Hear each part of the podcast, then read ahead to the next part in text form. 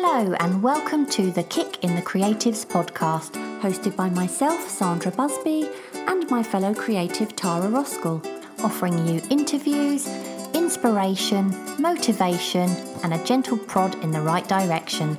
And for lots more information, challenges, and other useful tools to help you get creating, you can go to www.kickinthecreatives.com. And of course, this is where you can also find today's show notes. Enjoy the show.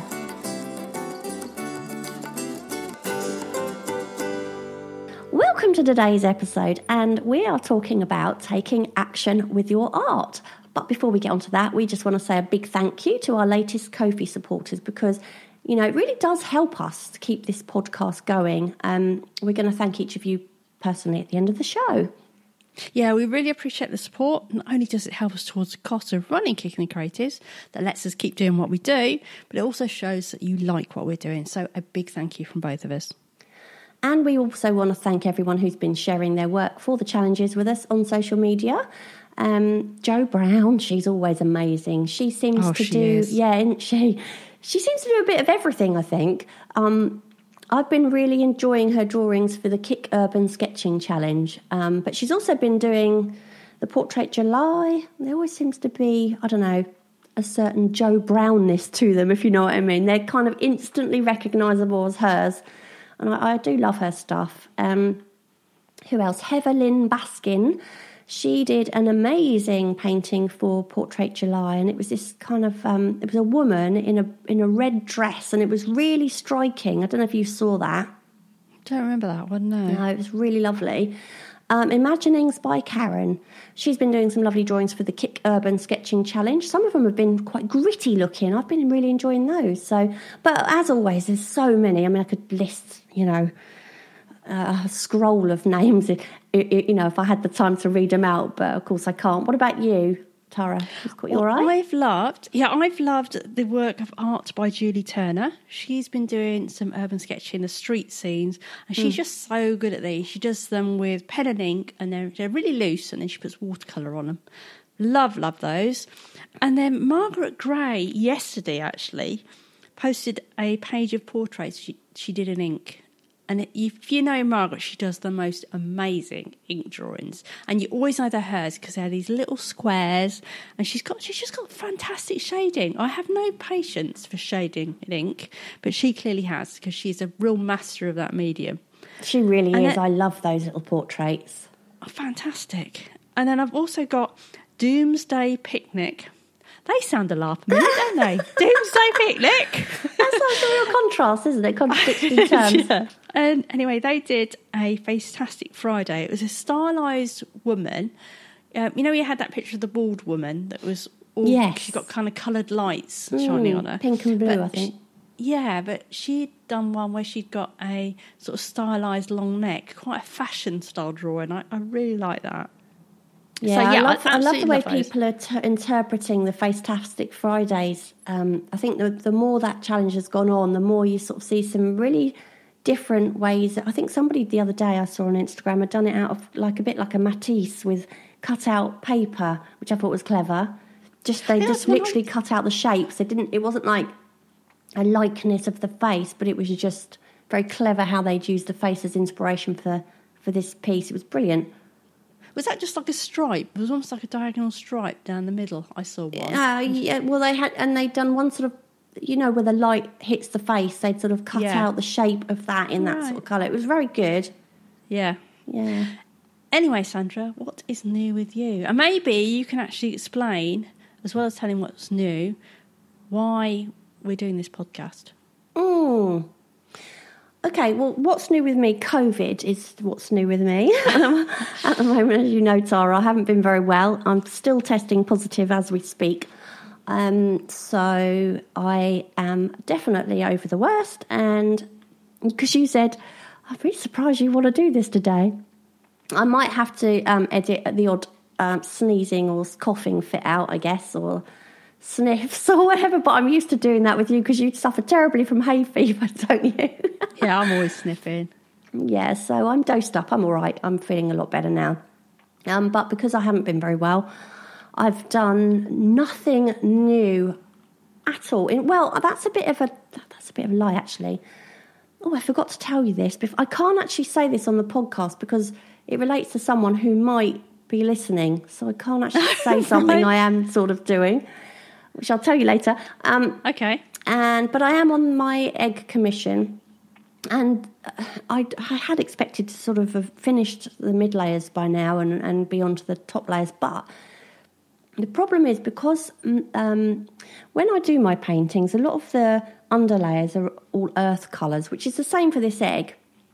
But then I sort of work my ways from my darks to my lights. But because this egg is predominantly the base colour that I'm mixing is, uh, you know, white, and I'm mixing with other colours obviously to make it darker. But white is a really, it takes forever to dry with oils. It's one of those pigments right. that just takes forever. So I'm having to leave leave um, a long time between layers before I can paint the next one. So it's not actually taking me physically any longer to do. It's just taking me a lot longer to finish because I have to wait so long for the for those layers to dry. So the person who actually um, asked me to do the commission probably thinking, for goodness sake, you know, how long is this going to take? But you know, it just takes as long as it does, doesn't it? Yeah. So it I'm on that. Ill, does it? So- Yeah, and I'm on a, a fun, a bit of a fun project. I thought it might be a bit, bit fun to do, um, which I can't talk about because in case that Oh, person's listening. um, and yeah, what what brought this episode? Well, let's. I'll tell you about that in a minute. Let me ask what's new with you first. All right. Well, I well, I was trying to think what's new with me, and I'm actually kind of really happy with my art at the moment. And it's not often you hear me say that. It's is it? amazing. I love it. I, I don't know. It's like, and no doubt next next time we have a podcast, I'll go, oh, nothing's going right. but, but at the moment, it's like, you know, when you have a few days Yeah. and just everything you paint seems to work. Yes. I love it. Uh, and that's how I'm feeling at the moment. I'm, I'm sure the next time I pick my paint, well, not my, my sponge brush up, it won't work. But uh, I'm really liking the way things are going. And, and one thing I've really enjoyed was I decided to do this competition that was on Twitter, and it was for NFT artists. Yeah. And I don't usually do competitions because basically I don't like being told what to do. And in the competition, they're kind of telling you. Mm. There's usually, usually some const- if it's a constraint based competition, and this one was someone else, one of the other artists on Twitter said, "Oh, she'd had a go at it," and she goes, "Oh, Tara, you should give this a go." And I said, "Oh, yeah, I'm not sure about that because the brief was to have an olive background." to use a little bit of red and to have some cheetah print or ch- use something relating to a cheetah, you know, like a cat, big cat. Yeah. Yeah. So, and I'm like, Ugh. I'm like, olive. I ne- I hardly ever use greens, as you know. No. And olive is just, I'm not sure that will work with the charcoal. So I thought, and I thought, you know, just have a go at it. So I did it, and I must admit, halfway through, it's, I don't know if you've ever been on a painting, and halfway through, it's like, I can't make this work. Oh, This always. Every time I do a painting, I call that's what I call the skanky teenage stage. Yeah. Yeah, but it was just almost like I don't know how I can pull this together because I knew I needed to bring other colours in it to give it a bit of punch as well mm. as the ones they'd said. And it's like, this ain't going to work. It ain't going to work. And then at the end, I just kept on managing to put extra little tweaks of colour in. And I thought, I really like that. So now No, you're going to go for your green phase. yeah, and, oh, no, I am actually going through my green phase. And so I put it put it up as an NFT and it sold within the day. Uh, it was actually supposed to into competition, and the people who set the competition were going to buy so many of them, but it sold anyway. Yeah. And then I thought, oh, I'm going to do some more like that. so I've been off doing some quite a few olive ones, Oh, which is so weird considering I didn't. And the yeah, more you're doing it, of course, the more they are just falling off your brush because now you're just, it's like almost effortless, isn't it? Yeah, and it's just, I think as well, when you do something like that, it brings a little bit of freshness to what you're doing. Yeah. And also, it's sent me off in another little kind of tangent because what I've realised now is because I had to add so many more colours, because normally I'll do, say, say it's a blue one, I'll do a blue and then I might add some more blues to it and a little bit of yellow. But it's mm. very much too colour based, Yes. if you know what I mean. So, but these, because I had to add loads of touches to bring it to life, I've started to realise, you know what? Bring a little bit more colour in some of these, and I'm really liking how that's going as well. No, it's yeah. lovely. You're on a roll. I love it. It's brilliant. Yeah, I'm kind of the opposite at the moment, but I think I'm I think a lot of that has just been because I've been feeling so pants. Do you know what the worst thing about having COVID is this time? We were talking about this no. earlier that actually it's much shorter version than last time because the first one I ever got was three weeks of being ill. This was just really a, like a week. But the worst thing is, you know, the price of everything has skyrocketed. Yeah. So I went shopping because we needed Not while things you like had COVID. No, no, no, no, no, no. This Oh. is no. This is the last time we went shopping. I needed things like toilet roll. Yeah. Um, no, I haven't been anywhere with COVID. Um, when we needed toilet roll, we needed washing liquid, all those got sort of householdy stuff. Anyway, I was looking around. My jaw was on the floor because like everything has at least doubled in price. It's crazy. Anyway, so I got to the toilet roll and I was thinking. Do I really need quilted toilet roll? do you know what? I, I can do without that. I'm just going to buy the cheap stuff. So I, I, I bought the cheap toilet roll, and of course now my nose is really sore because I've, I've been basically blowing on you say your bum sandpaper. Your bum's really sore. I've been blowing my nose on sandpaper for uh. like the last couple of well, a few days. Tissues? Well, no, this is the thing. I, I couldn't go out and buy any, could I? Because Oh, Paul that's had it as well, so he he, he had to stay Yeah. off work. So yeah. Anyway, so um, what, anything else new with you? Well, before we get on to what No, why before we we get on the price of toilet roll, no. not like us to divert, is it? no, not like us at all. And it, what was the what was the actual uh, moral of that story? Don't skimp on toilet roll. Oh, right, okay. Oh dear. Anyway, okay, so let's get on to today's episode. And you asked, didn't you? You know why we were why we're even talking about this. Yeah. Well, first of all, let me tell you what we mean by taking action with your art, and, and what we mean by that is when you find yourself a bit stuck somewhere. You know how how to do something about it and make things happen.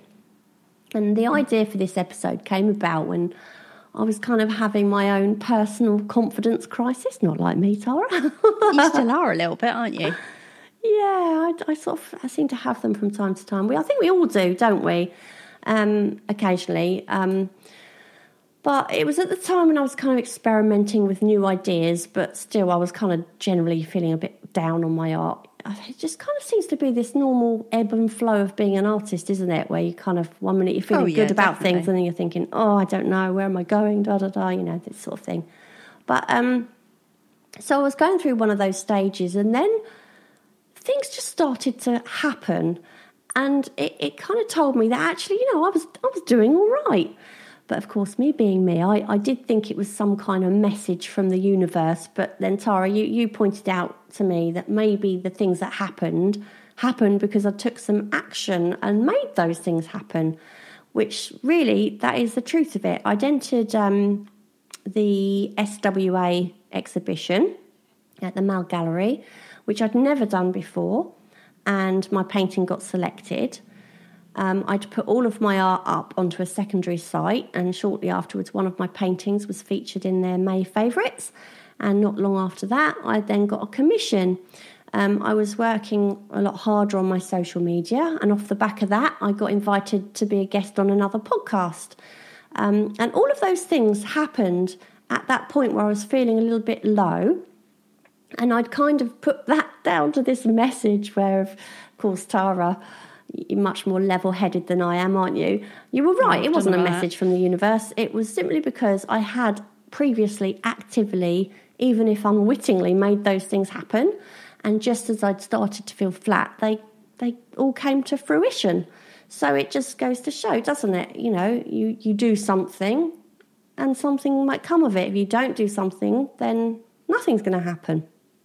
And I think as well, you did all those things at once. So Hmm. you applied for all those things around roughly the same time. Yeah. I mean, and so even if one hadn't come off, you'd have still made progress. And Hmm. I think sometimes, I mean, I'm not saying you were lucky, but it worked out really well because all those things came off. As well, yeah, they didn't did. Yeah, Yeah. which is really good. But obviously, the more you do, the more likely that one of those things will come off. Um, so I think the first thing you need to look at is what you might need to take action on. Is there anything that you're really not happy with at the moment? So perhaps you feel like your art isn't improving. And if that's the case, you know, you need to start asking yourself, why isn't it improving? And one of the most likely answers is that you're not putting enough time into actively drawing or painting. I think we've all been there. We all get frustrated. Why isn't my work getting better? And you know, perhaps that's because you're only drawing or painting once a week or once a fortnight. So what you need to do is put a set time amount to draw each day or every couple of days, and then stick with it.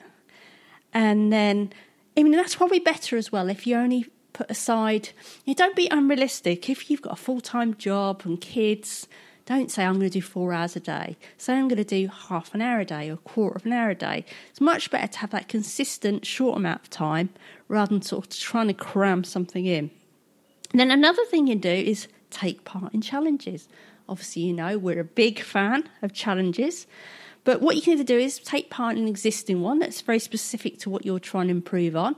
Or if there's not one that exists, start your own. But state it, state it publicly. Say, I am doing a challenge and this is what I'm doing. Because that helps hold you accountable as well. Oh, it definitely does. And we've got no end of them on our website. Um, if you go to kickinthecreatives.com, if you need to find a challenge, you'll find them there for sure. And you'll find five minute ones, daily ones, weekly ones, you know. So Yeah, I mean, as well, with, with hours, you don't have to do just because we've got five minute march, just because it's July, doesn't mean you can't do five minute march, if you know what I mean. Does yeah. It? We- We're you very call it five minute July. We're definitely open for anyone to interpret our challenges however you want, whatever works for you. Yeah, that's a good point. But practice, you know, like you say, practice is so, so important. Um, but also, again, you know, if you're not improving, even though you're practicing, are you putting enough time in for active learning? Um, you'll improve a lot more quickly if you combine that practice with, you know, reading tutorial books or watching tutorial videos on those things that you want to improve on. But you do need to do both. So make sure you're putting enough time into actively practicing as well as, you know, doing watching these videos and reading these books. But you don't want to just be watching or just be practicing. You need to do a bit of both really to, to improve more quickly. Um, you can also get guilty of the watching, do you? Oh, yeah, you can get sucked into it, and you almost feel, don't you, that if you're watching a tutorial video or you're reading a book on art, you almost feel like you've done it. Do you know what Yeah, I mean? But you, yeah. yeah, you feel like you you're being creative by watching someone else be creative, and and actually that's actually not true. If you, if you're watching it, it doesn't mean to say you can do it. So you've got to try and do it as well. And also, do, do you not think when you watch one of the tutorial videos, and say like someone's showing you this technique with watercolor where they show how you drop wet and wet in and it goes beautifully and just you know dissolves lovely, and you think, oh okay, I get that now.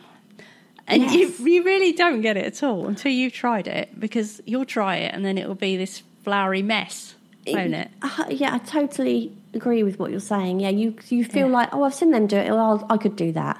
I get it, yeah. But it's so not the case. You have to practice these things. They take practice. It, it's the reason that that person is good at that is because they have practiced it. You know.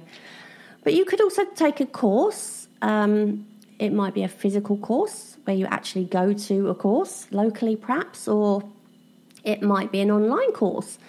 Um, I know, Tara, you love an online course, don't you? Because you've done thousands and thousands of them.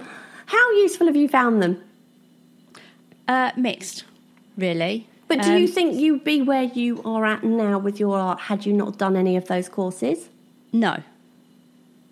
No, but I think what I do is I don't. I'm I'm very bad, and I'm probably how we just talked. So don't listen to me. But what I do is watch a lot, but I don't. I don't take action on them all. But I tend to use them more for inspiration, Yes. if that makes sense. Yeah, So yeah. I have done some like I, Louis Rosignol. I did all the exercises, which hmm. is highly unusual for me. Because what I'll usually do is I'll watch a course and then I'll cherry pick. something that I might want to try, and I won't don't usually want to do it how they tell you either, because that would be too much doing someone what tells you, you know, doing what you're told. I don't like doing what I'm told. Do you know no, I mean? yeah, I do. I know. Yeah. So, what about you? Do you think courses have helped you? Um, I haven't really done a lot of courses, to be honest. I've done I've done um, things where I've gone to workshops, and they've been very very useful. But I suppose that's a similar thing, isn't it? It's a bit like Yeah. a course in one day Yeah. sort of thing. It depends. You've got to be choosy of what you know what courses you're going to do. You want them to suit you. But yes, I do. I think it introduces you to new ways, and um, even if it's just to say, actually, yeah, this is what I do. I know, at least I know now that I'm doing this right and this is the right way for me. And it's, uh, you know, this person's doing exactly the same as I do and this is what I want to achieve. Do you see what I mean? But yeah, I think courses are so useful. And, and, and, and especially introducing you to things that perhaps you wouldn't normally do. And you won't believe this, Tara. Yeah. Just recently, I downloaded a course on um, collage. Can you believe that? Really? yeah. Because I just thought, oh, do you know what? That really sounds fun. I, I, you know, I've said to you recently about I want to get more experimental in my sketchbook, Yeah. and uh, I want to start. I want to create a, a really interesting sketchbook with more elements in it than just sketches. I want to. I want to do other things as well. So um, I saw this course. and I thought, yeah, I'm going to do that. So now I'm I'm very much um, looking when I go out as um, oh I could I, oh I might pick up that leaflet. Um, I might want to tear that up at some point and use it. As a, Really? yeah, I think it'd be fun. Have you done any yet? I don't you have, have you? No, I haven't because I've I've not really been anywhere to tear anything. I've because I've had COVID, I haven't been anywhere. Um, but no, I I think actually I find that quite fun because it's completely different than what I normally do on my canvases, which is realism painting, obviously. And um, I've been looking to do something a bit different, and yeah, quite fancy that. Which yeah, I knew you'd gasp at that. Yeah. Is it combining collage with drawing? Yes. Or is it pure? Oh, okay. Yeah, that makes more sense. yeah, Yeah. Oh no, because I think because you, you have been saying you've been a little bit of a rut at the moment, haven't you? So yeah, yeah.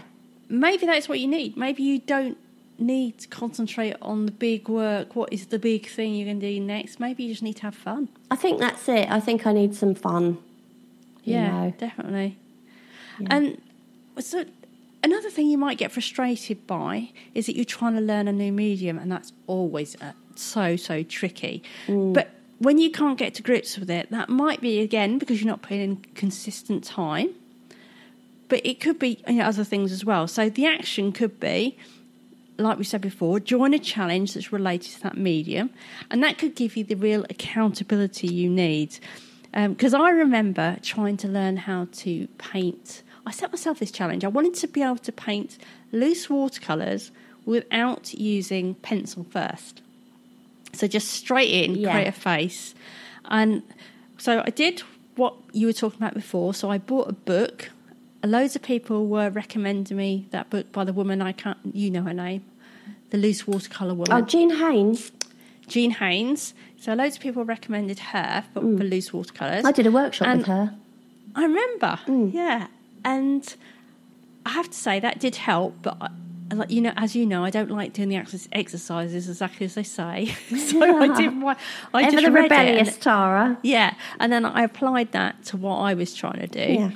But also, I set myself a challenge just to create a loose watercolour face without a drawing every day up until I felt like I'd got the feel of it, Yeah. basically. And um, it, it just shows what time difference makes. Because I remember up until day 10. You mean what the- difference time makes? What, yeah. Just- what did I say? These are what time difference makes. yeah, what difference time makes. It's like up until day 10, it was just a complete disaster. Everything I was doing just looked like a mushy mess because I wanted that wet and wet loose feel, but I, I couldn't control it yet. I didn't know what I was doing. And then, as if by magic, the next day, I did this face and it's like, oh, that's it. I mean, obviously it wasn't perfect, but it was so much better. So day 11 was so much better than day 10. It was just like you know, worlds apart. Yeah. And I think that's also what you have to remember. Progress doesn't go in this beautifully upward line. Progress goes in this flat, flat, flat, flat, up, and then flats again, doesn't it? Yeah. And then sometimes goes down. Yeah, it does sometimes go down. But it, so when you're putting that consistent effort in, you also need to stick with that it's going to be pants for quite a while. Like Yeah. 10 days, it was completely pants. Yeah. And then you go over that little hump and start getting there. And I say, and that was combining the book and then putting consistent time in. Yeah, and it's so, you know, it's such a good idea what you're saying about joining a specific challenge for that. And, you know, if, say, for instance, you want to get used to a brush pen, like an ink, a Japanese brush pen, Inktober. Or eh, we do ink, Inky April, don't we? I mean, the next one coming up is Inktober, isn't it? The external Yeah. challenge. Um, or Aqua January if you want to do your watercolours. Like you, like Tara said, you can just pick one and do it for whatever month you want, really. But it's um, I think the the thing about doing it when it's out is you'll get a lot of other people doing it as well, which I think helps, doesn't it? Oh, yeah, definitely. But I think a lot of the challenges you can also bend to what you want. So, say, for example, we've got Blooming Marvellous May. Yeah. challenge you and I both hate because we don't like drawing, Yeah. we don't like drawing flowers. But saying that, me and you like drawing faces. Yeah. So what we could do is we could do a face, and they've, they've always got a flower element within the face. So it could be a tattooed flower, it could be a woman with a flower in her hair. Yeah. So what I'm saying is, you can bend most things to what you want them to be. Yeah, definitely. I mean, God, if we'd have only done challenges that suit us, it would all be face challenges, wouldn't it? It or would, still yeah. life or something. Yeah.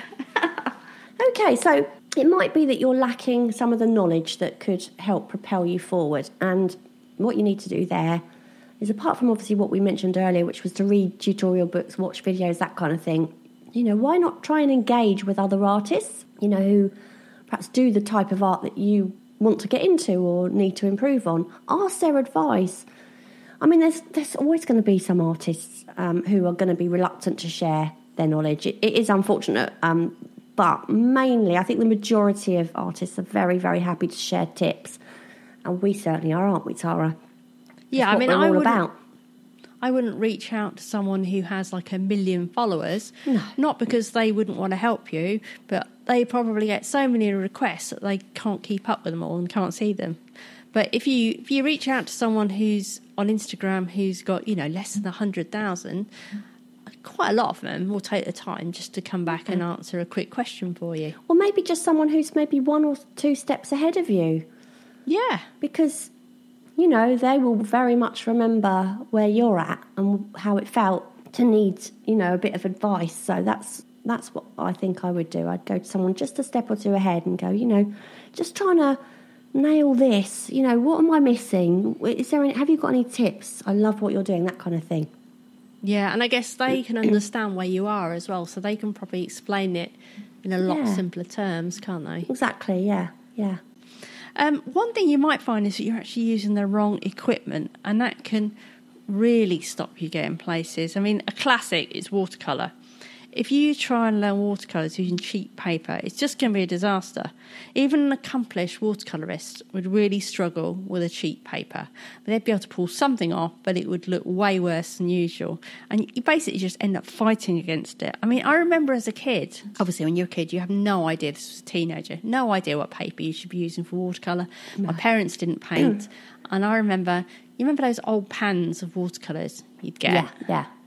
But they were more kiddie ones. So of mm. course they weren't very, they weren't great colours. But I remember painting those on cartridge paper, and you're never going to get that far, are you? You're only going to get so far with trying to use those on Yeah. cartridge paper Yeah. because you're just going to get a massive well of water, and it, oh, it's just going to be a disaster. It's almost like trying to run a race with both your legs tied together. I'd, I'd put it out. And that's actually the same with a lot of mediums. I remember people in our group having real trouble trying to make watercolour brush pens work. I don't know if you remember that. People say they don't. I put them on the paper and then I put water on them and they just don't blend, they don't move. And that was because they were using a standard cartridge paper. It hadn't been treated or anything.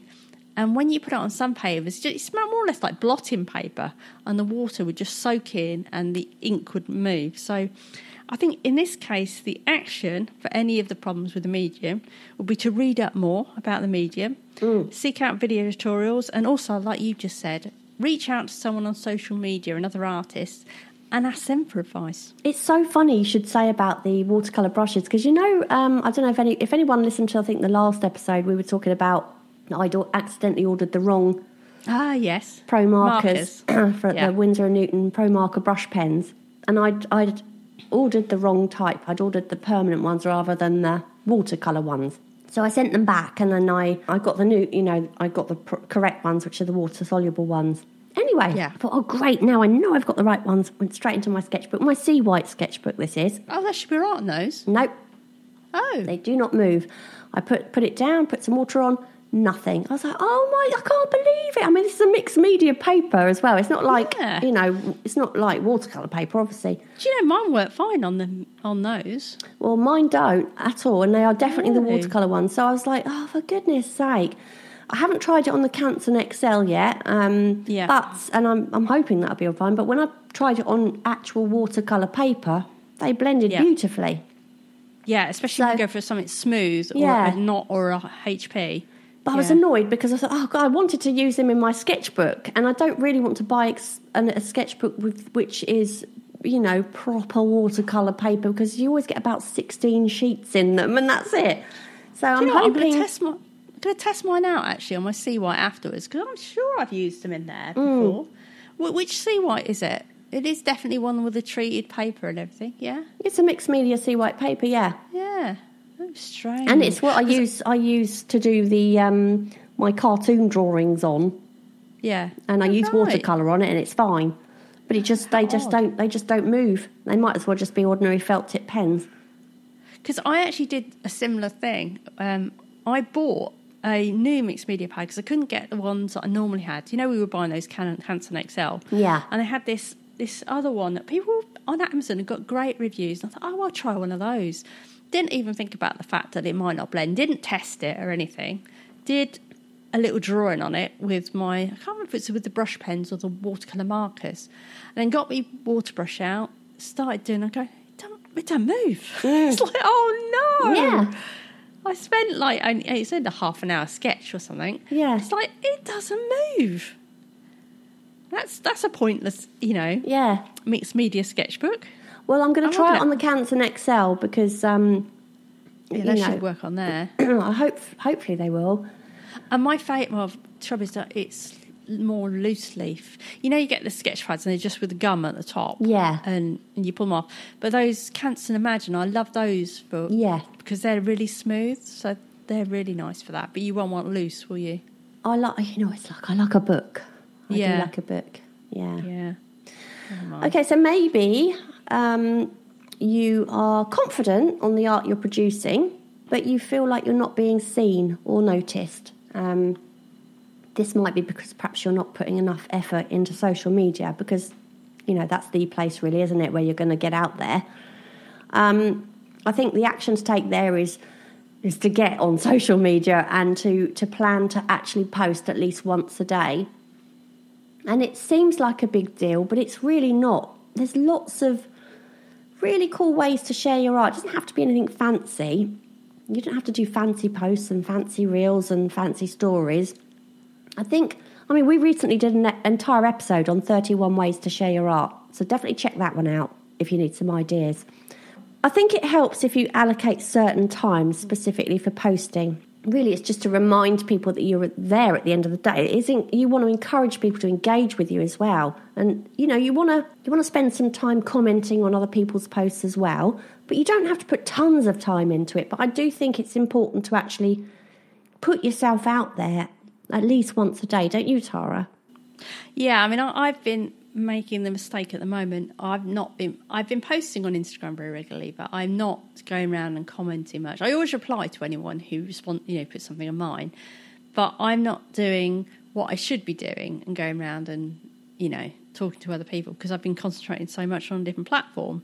But yeah, it's definitely sort of trying to use that time a bit more wisely. I mean, some of the things you could do is you could allocate maybe a day or a half a day a week, depending what time you have. You know, maybe a bit of your weekend or an evening or something, and actually make a few videos, take a few photos, and uh, schedule that already. And there's quite a lot of scheduling apps you can use. So Facebook have got their own scheduling thing that you can use. Um, I think there's an app for it, but you can also do it on a you know web thingy. Mm. Uh, it's called Creator Studio, and you can schedule in there your Instagram and your Facebook posts. I don't think you can put reels on there, but you can prepare reels and save them as drafts, and then you can just post them later. There are also lots of different apps. I mean, I use for Kick in the Creatives. I use one called um, oh god, I've completely forgot what it's called.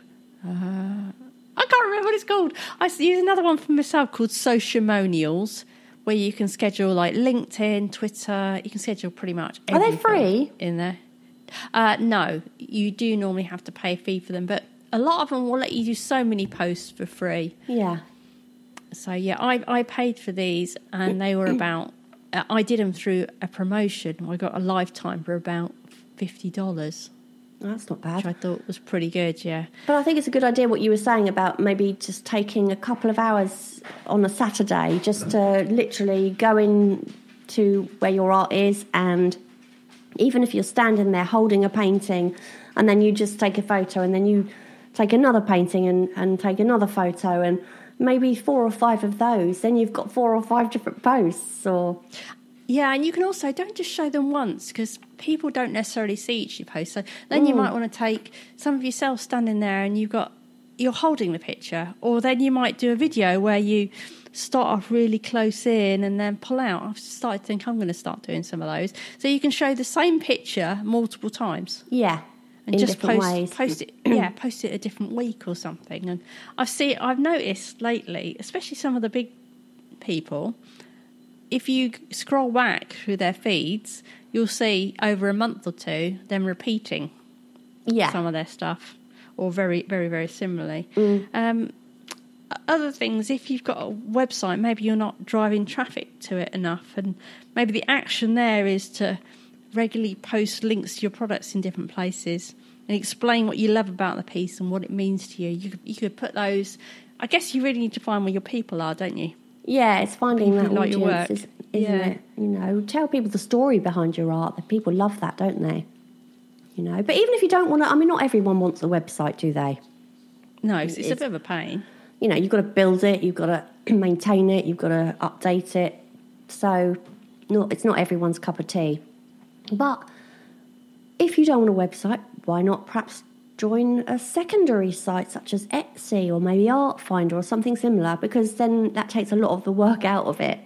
Um, so that's your action That's your you action, haven't yeah. done it as your this is the problem this is your action Maybe, maybe even a blog. I mean, a blog is is fun. I used to love having a blog. I've still got a blog. I don't post a great deal on it. It's sort of linked to my website, really. Um, if you don't share your art, no one's going to see it at the end of the day. A blog is a really nice way to share your art, and it's much easier if you don't want to build a site. And the good thing is, you know, you can get a blog for free. I Yeah. think Blogspot is one of the free sites, and they're very, very easy to learn how to do. It doesn't, they're not sort of mind blowing like building a website, and there's very there was little or no cost involved. It's a really nice way for a beginner, I think, as well to um, share their progress. Um, and I think the great thing about it is, I remember I had a Blogspot um, blog when I very first started. And uh, I remember I, I did- that for about mm, a good five years or so before I, I shut it down and I, I built one alongside my website instead. And um, what was fun about it is looking at my first post compared to my last, and the um, the improvement was so writing. good. And I think as well because I had this blog, and funny really because I remember thinking, oh my gosh! I remember the very first time I just pressed the publish button on my blog. So my blog was there. It was like, oh my gosh, I, I have this this blog. Oh, everyone's going to see it. Oh my goodness, everyone's going to see it, and I need to put something on it. Of course, it's not a case of if you build it, they will come at all. You know, it No. took a long time for people to stumble across my blog, and um, and I was absolutely elated when people started commenting. It was really great, but because I, I had it there, I felt accountable. I felt like I needed to post something on it. So I did a lot of art.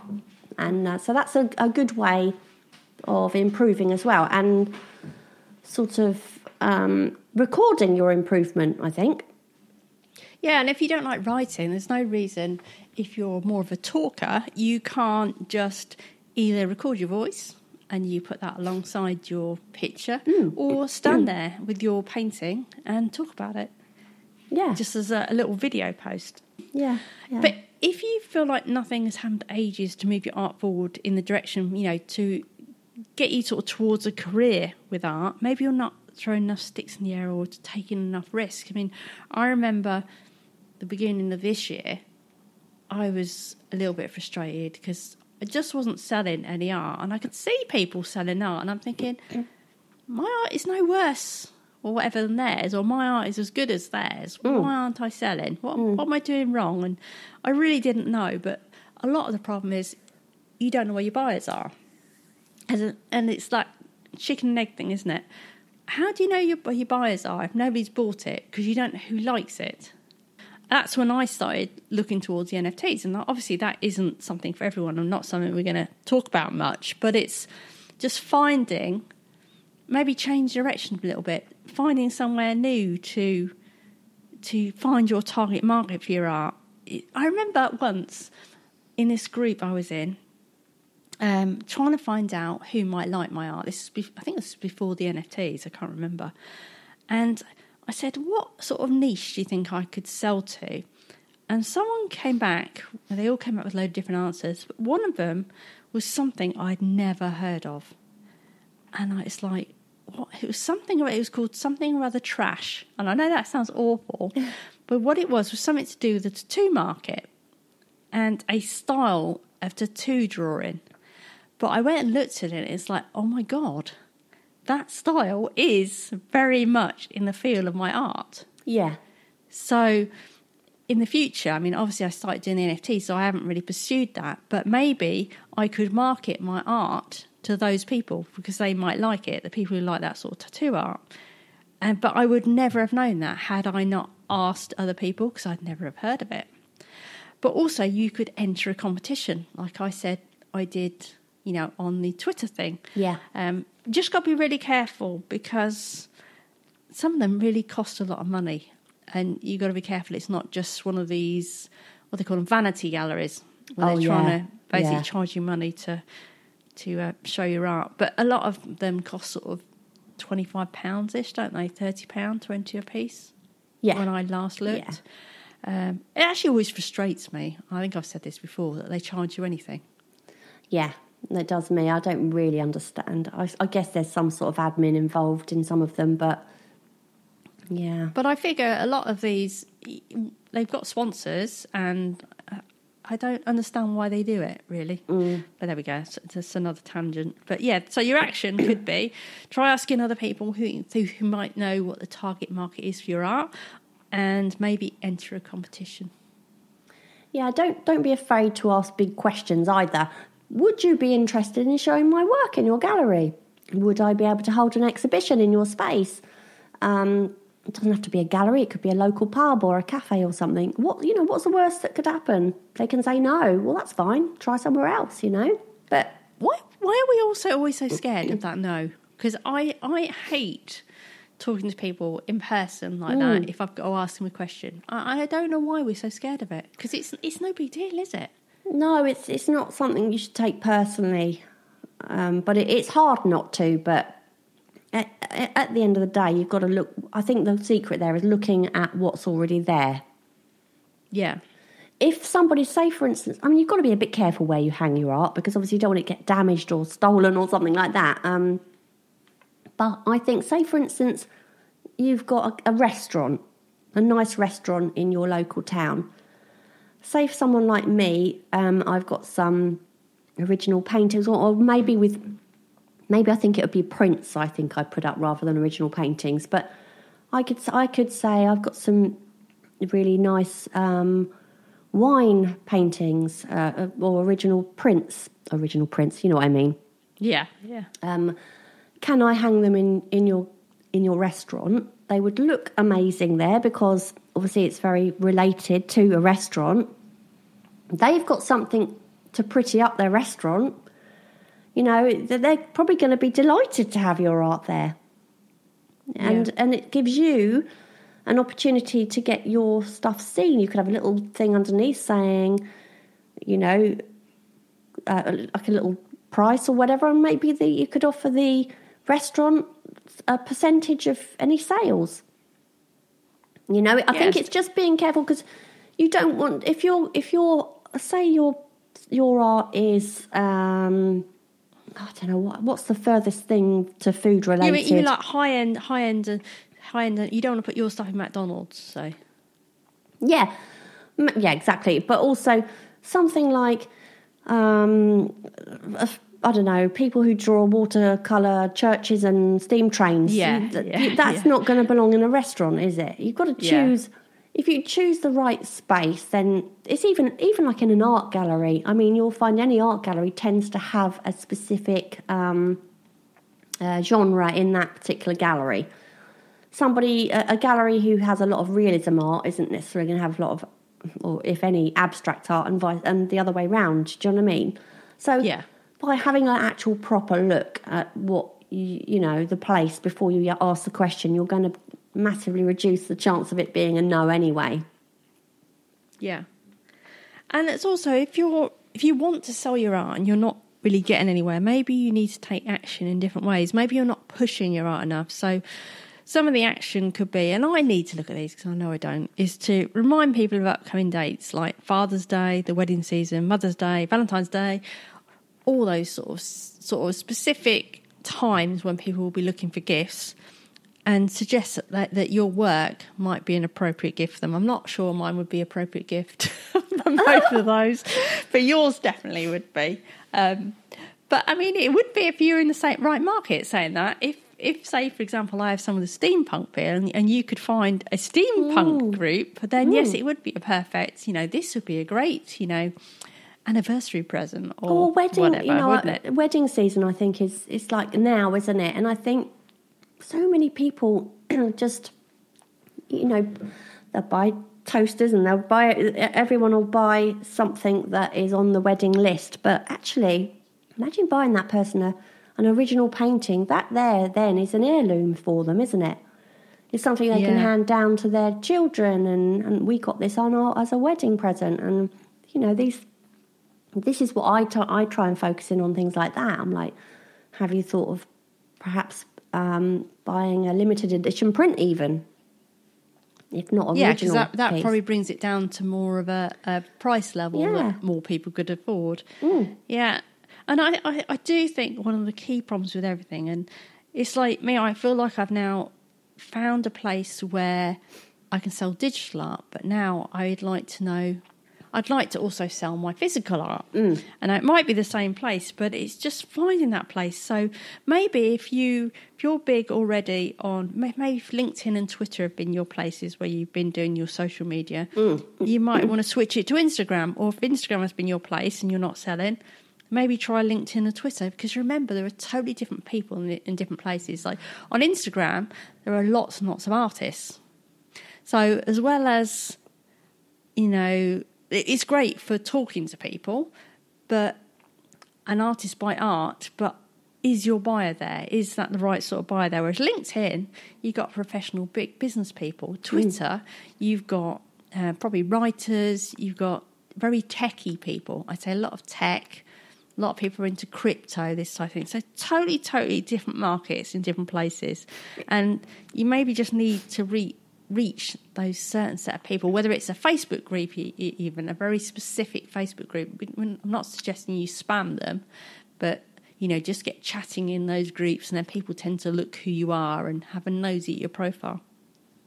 Isn't it um, interesting that you struggle to find the, the place to sell your originals, and yet you sell very easily your digitals as NFTs, and I Yes. sell my originals, but I can't sell a- an NFT. yeah, yeah. Funny, isn't I it? think I think some of that is is again down to market, isn't it? It's um, more probably your market haven't yet got into the idea of buying digitals. Yeah, yet. realism. I mean, this this sort of leads really well onto my next point, which was perhaps you're putting time into something that's just not right for you.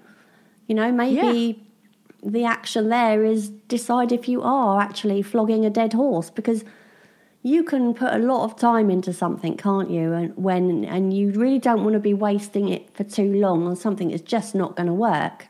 you know, I think that's a really tricky that one though, isn't it? Because how do you know if you are flogging a dead horse, or if if if we're talking about the selling point, hmm. or if it's just that because a lot of times it's just you haven't found the right place to sell it. Yeah, but then I suppose that's that's the point, isn't it? If you're not selling it on a specific platform. Ah, I got you. I thought you meant like just like okay, my my steam trains aren't selling or whatever, you know. No. Say, for instance, you're trying to sell NFTs on Twitter Yeah. um, and you put a lot, an, an awful lot of time into it, Yeah. but it just doesn't work. Well, at some point, you're going to have to say, how much more time am I going to put into this platform trying to sell these my art as this? Right, If if, yeah. if you are putting so much time into that, remember, if it's not working, that's time that you could be looking at putting it into something that might well work. So I yeah, suppose got you. I suppose if you're not sure, just there comes a point where you've got to set a time limit and, and push Yeah. until that time limit has been reached. And if nothing has changed, then that's the time to make the decision. Right, okay, this isn't working. I need to put this time in elsewhere. You want to spend that wasted time creating work to sell on other platforms that will work for you. But it, it, like you say, it's finding where that platform is, isn't it? I think, I think what you have to do is you just have to throw a lot of sticks in the air and concentrate on the ones that actually look like they're going to amount to something. They're going to grow into something. Do you know what I mean? Yeah, it's it's so tricky, isn't it? Getting that balance because, like I say, mm. I'd I'd really like to sell physical art, and I think probably my answer is probably well, people like my art on Twitter, so I just need to shout it, shout about physical art on Twitter. Yes. a little bit. Yeah. when you know that's probably my starting point. Okay, and then if my starting point doesn't work, then I need to think, oh, okay, maybe it's LinkedIn or Yeah. you know, maybe it's in person somewhere or, mm. you know, look at different avenues. Mm. But yeah, I mean, one, one thing I say that I did, I was always convinced that eventually I would start selling art on Instagram, and it never happened. Mm. So, and you put you put a lot of time into that, and I like Instagram because it's it's a, a nice place to meet other artists Yeah. but but for all the time I put in, I've never sold anything. I've had inquiries, but mm. never actually got the sale that way. Which is interesting how you can then switch platforms and then start selling. Yeah. I, I think most of the things I've sold have been through Facebook. Really? Mm. Yeah. Yeah, I've certainly not And like- sold. oh, no, that's a lie. I've probably sold a couple of things through Instagram, but I think generally I wonder whether that's more of a place where people just look at art rather than buy it. I don't know.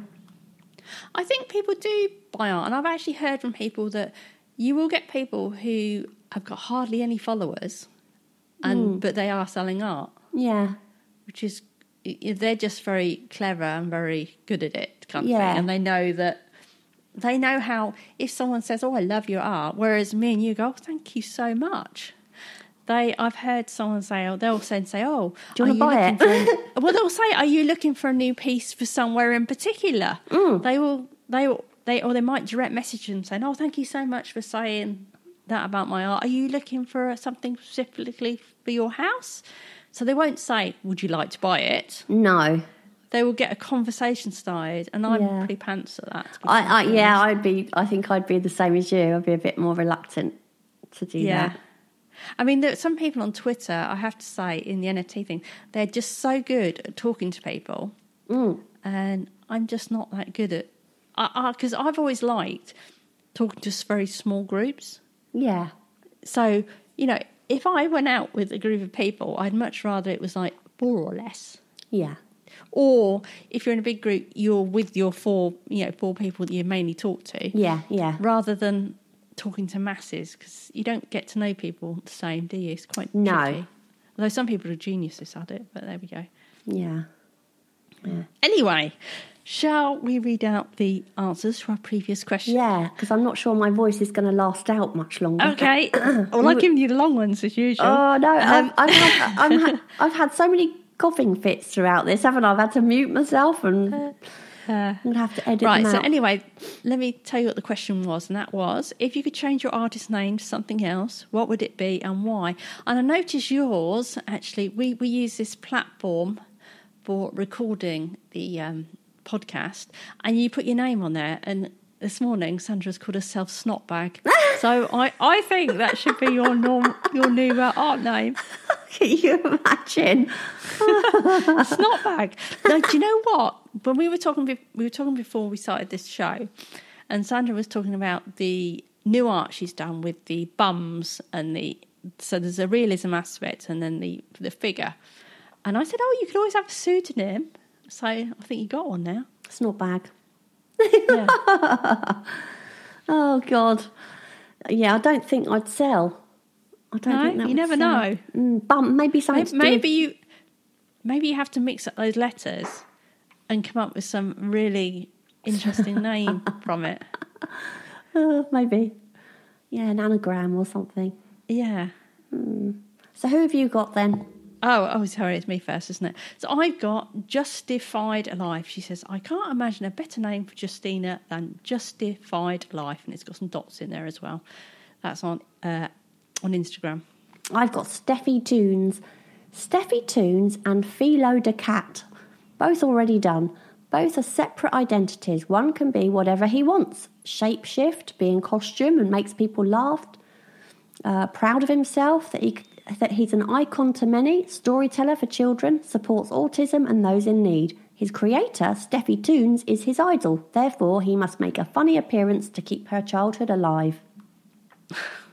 I've got Diabler 1. Coblino Art. I'm sure I've said that wrong. Already done it. A Coblino is a Welsh legend, a goblin that knocks on the walls of mines. As a child, when I misbehaved, my mother would tell me that the Coblino would take me away. so I'd go hide and draw. Oh my god. What a mean mum. That's all Yeah. I can say. stuff of nightmares. I've got uh, Mia or Maya, I never know how to pronounce that name, uh, Castaneda. My current artist name is Little Miss Marikit or Marikit, which means Little Miss Pretty in Filipino.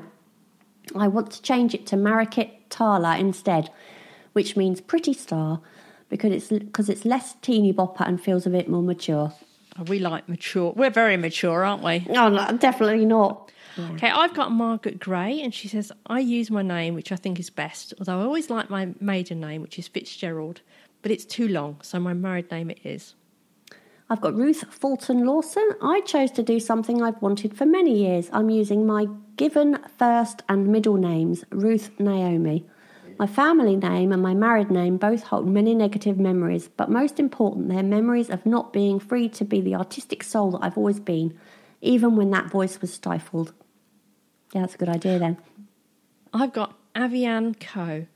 It's a kind of funny thing. I actually changed my legal name to my artist name, Avian. That's quite good. Um, Andy W. Art. I use my nickname for social media and most artwork I do. I left my old life behind many years ago, and using Andy Will rather than my real name stops people I broke ties with from finding me. Ooh, ah. yeah, sounds- I, I want to know what Andy Will's real yeah. name is I wonder if did you rob a bank? Are you on the Yeah. run? Oh God, I've got so many things going on in my head now. um, I still do some architectural illustration under my real name because of my professional qualifications, but I keep off social media under that name. Ooh, that really does sound. Yeah. Oh, I want to I know think now. he's a spy. I think he's a spy. yeah, I bet he's a spy. Instantly, he is. you've become very interesting. Well, I, I've got Rosalie Do- Dooligal. Uh, she says, I think I'd change it to a man's name, maybe. Now, that would be interesting, wouldn't it? And I know authors do that sometimes, don't they? With female authors. yeah, they do. Didn't, um, oh, what's her name? Joanna. Har- yes. Not Joanna. No, Harry Potter woman. Didn't she? oh, J.K. Rowling. Yeah, didn't she write? Um, you know, she wrote something different from Harry Potter, like a mystery kind of thriller thing. Didn't she write that under a man's name? I don't know, but I, I know that there are a lot of um, authors who decide if they are female artists, they decide to just go by their initials so that they're not. It doesn't. Nobody really knows whether they're male like J.K. Rowling, like you just said. Then Yeah. and Joanna Penn. I think she uh, is it J. F. Penn or something she uses. Ah, right. I don't Yeah. know why. I don't know. Maybe people don't. Maybe they. Maybe um, people don't don't really think that women can write very dark, thrilling Yeah. things. Whereas you know, I can imagine that. Yeah. uh, if you don't don't, if they not. don't know, they don't know. No. Okay. Uh, uh, oh no, that's yours. Next one. Is it? Is it? Michael's. Uh, oh Beckett. yes, um, my own name is fine. Like a famous cartoon sailor once said, "I am's what I am." I think that was that Popeye, wasn't it? Was it Popeye? Yeah. Are you going to do the um, Popeye voice then? I am's what I am's. I don't know. I can't remember. I was more of an Olive fan. Oh, are you? Yeah. Okay. Do an olive voice. I can't remember what she sounds like. I can't either. It's been a long time since I watched Popeye and Olive. Um, used to annoy me. Actually, we, one of our big koi, our biggest koi in the pond, is called Olive. Um, right. She's a big chagoi. She's about, I don't know, 85 centimetres long and really wide. Beautiful fish. And we recently got another uh, chagoi, this time a male, and I thought, oh, going to have to call it Popeye. Really want to call it Popeye because then I've got Popeye and Olive. But then Yeah. I realised I couldn't really do that because Popeye is the name of a fish disease, a koi disease. Oh, no. I can't call Brutus? it that. Yeah. Huh? Brutus. That was the uh, baddie, wasn't it? Oh, I can't have a baddie in my pond. No. no. Uh, anyway, right, let's uh, move on to the next question for uh, this week, which is what is the biggest hurdle you have that gets away in the art?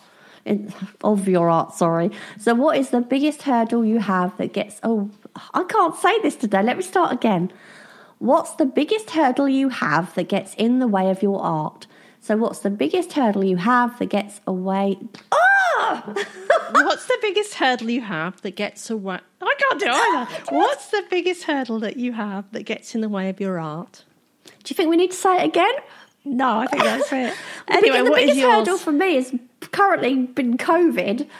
Uh, certainly, Yeah. really, really um, hampered this podcast today of, of all the coughing fits and and stuff I've had to mute. But um, I'll, I'll deal with that in the edits. But yeah, no. Um, other than that, the biggest hurdle, um, uh, liking my husband, being married to someone I like a lot. Oh, right. Because you want to spend time with him. Because when he's around, I'm like, oh, I, I want to spend some time with him as well. So, yeah, I've always said the best thing you could do if you want to be an artist is marry someone you don't like. right. What about That's you? Great, great advice for sure. Yeah. No, it, it is hard because I, I love being in the art studio so much. I really do. But if Paul's, a, I much prefer it when he's gone fishing or whatever he he does. You know, it's a bit like you with Kevin and his golf.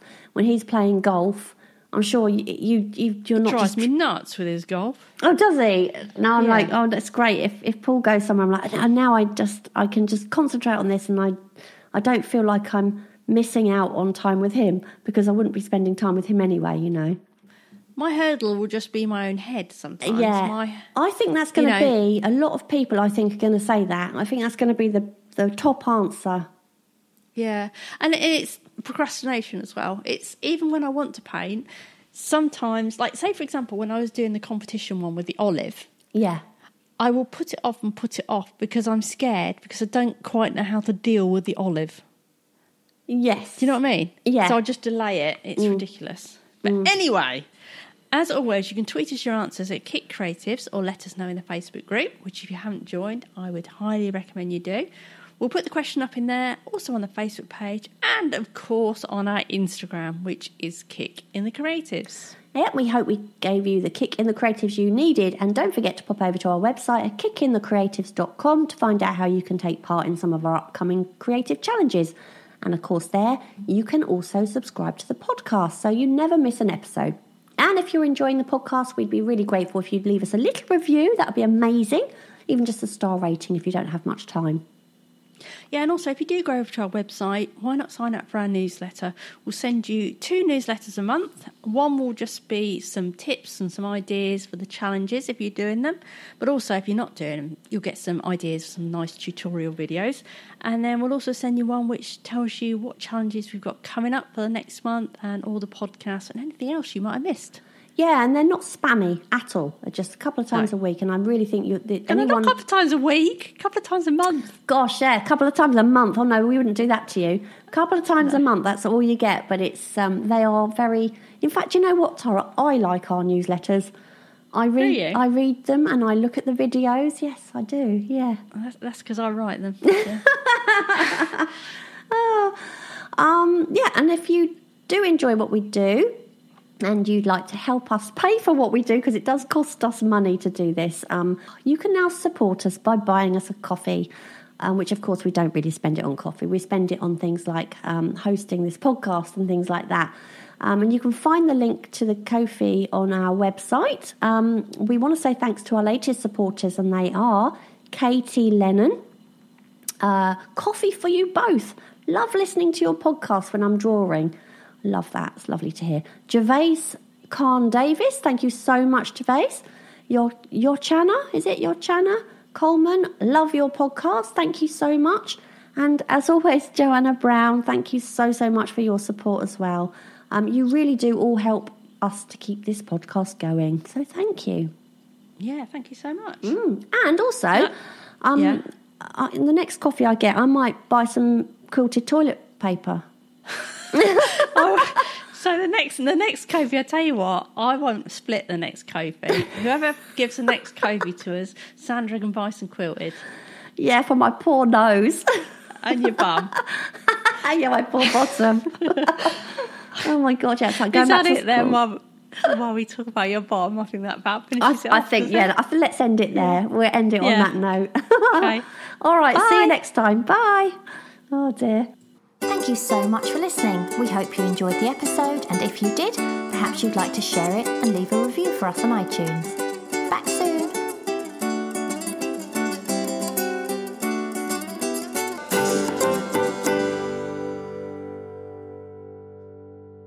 I remember I'm I you know, I've always said I was a late bloomer. Yeah. because I was like 35 or something, or 30 or 30 really when I started getting more interested, and then 35 when I started taking it really seriously. it's not really late though, is it? No, but but I felt I was, Yeah. and now of course I'm Yeah. 51. I'm like, it's too late to change my style now. I, I can't. It's way too late. Uh, Do you know what? Let me send you something. Right, I'm gonna I'm gonna text you right. something now. Oh, it's not a naked shot, is it? No, Not it's not a naked. naked shot. I had to blow dry my body because I was too hot to put a towel on it. That, this is what happened to my neck, right? Look at my neck. I had to video it. I couldn't believe what I was seeing. Can you see it? Oh, video! It's a video. Bloody Yeah, hell! pre- Right, press press play. Yeah. Can you believe that? That's, hila- that's hilarious. I was so shocked. I thought that if, if that is that was so, I was devastated by that. I thought, oh my god, I really am old.